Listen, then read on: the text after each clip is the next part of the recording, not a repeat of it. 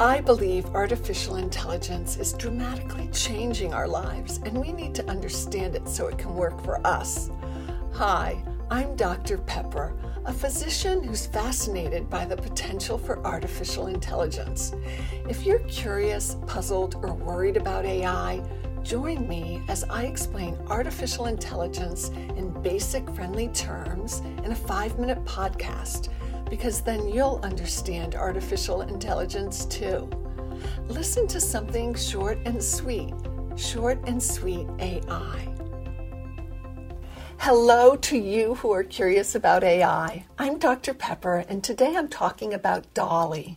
In a previous episode, I highlighted a new type of A I tool called G P T three. G P T three is a machine learning language model trained on a trillion words that generates poetry, stories, even computer code. Within months of announcing G P T three, OpenAI released DALL-E.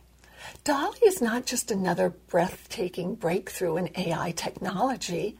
It represents the ability by a machine to manipulate visual concepts through language. DALL-E is a combination of the surrealist artist Salvador DALL-E and the animated robot WALL-E. What it does is simple but also revolutionary. It's a natural extension of G P T three. The A I system was trained with a combination of the thirteen billion features of G P T three added to a dataset of twelve billion images. DALL-E takes text prompts and responds not with words, but images. If you give the system the text prompt, an armchair in the shape of an avocado, it generates an image to match it. It's a text-to-image technology that's very powerful. It gives you the ability to create an image of what you want to see with language, because DALL-E isn't recognizing images, it draws them. And by the way, I would buy one of those avocado chairs if they existed. You can visit OpenAI's website and play with images generated by this astounding technology.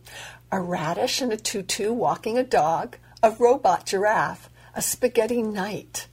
The images are from the real world or are things that don't exist, like a cube of clouds. Text-to-image algorithms aren't new, but have been limited to things such as birds and flowers or other unsophisticated images. DALL-E is significantly different from others that have come before because it uses the G P T three neural network to train on text plus images. DALL-E uses the language and understanding provided by G P T three and its own underlying structure to create an image prompted by a text. Each time it generates a large set of images. Then another machine learning algorithm called CLIP ranks the images and determines which pictures best matched the text. As a result, the illustrations are much more coherent and reflect a blend of more complex concepts. This is what makes DALL-E the most realistic text-to-image system ever produced. DALL-E also demonstrates another example of zero-shot visual reasoning. Zero-shot learning, or Z S L, is the ability of models to perform tasks that weren't specifically trained to do. They're unintended but useful behaviors. In the case of G P T three, it can write computer code even though it wasn't trained to do coding. DALL-E learned to generate images from captions, or if given the right text prompt, it can transform images into sketches. Another task it wasn't specifically trained to do was to design custom text on street signs. Essentially, DALL-E can behave as a Photoshop filter. It also shows an understanding of visual concepts. It can, in a sense, answer questions visually. When given hidden patterns and prompted to solve an uncompleted grid with images to match, DALL-E was able to fill in the grid with matching patterns without being given any prompts.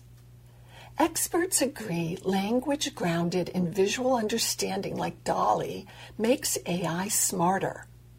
This machine learning system has the ability to take two unrelated concepts, such as an armchair and an avocado, and put them together in a coherent new way.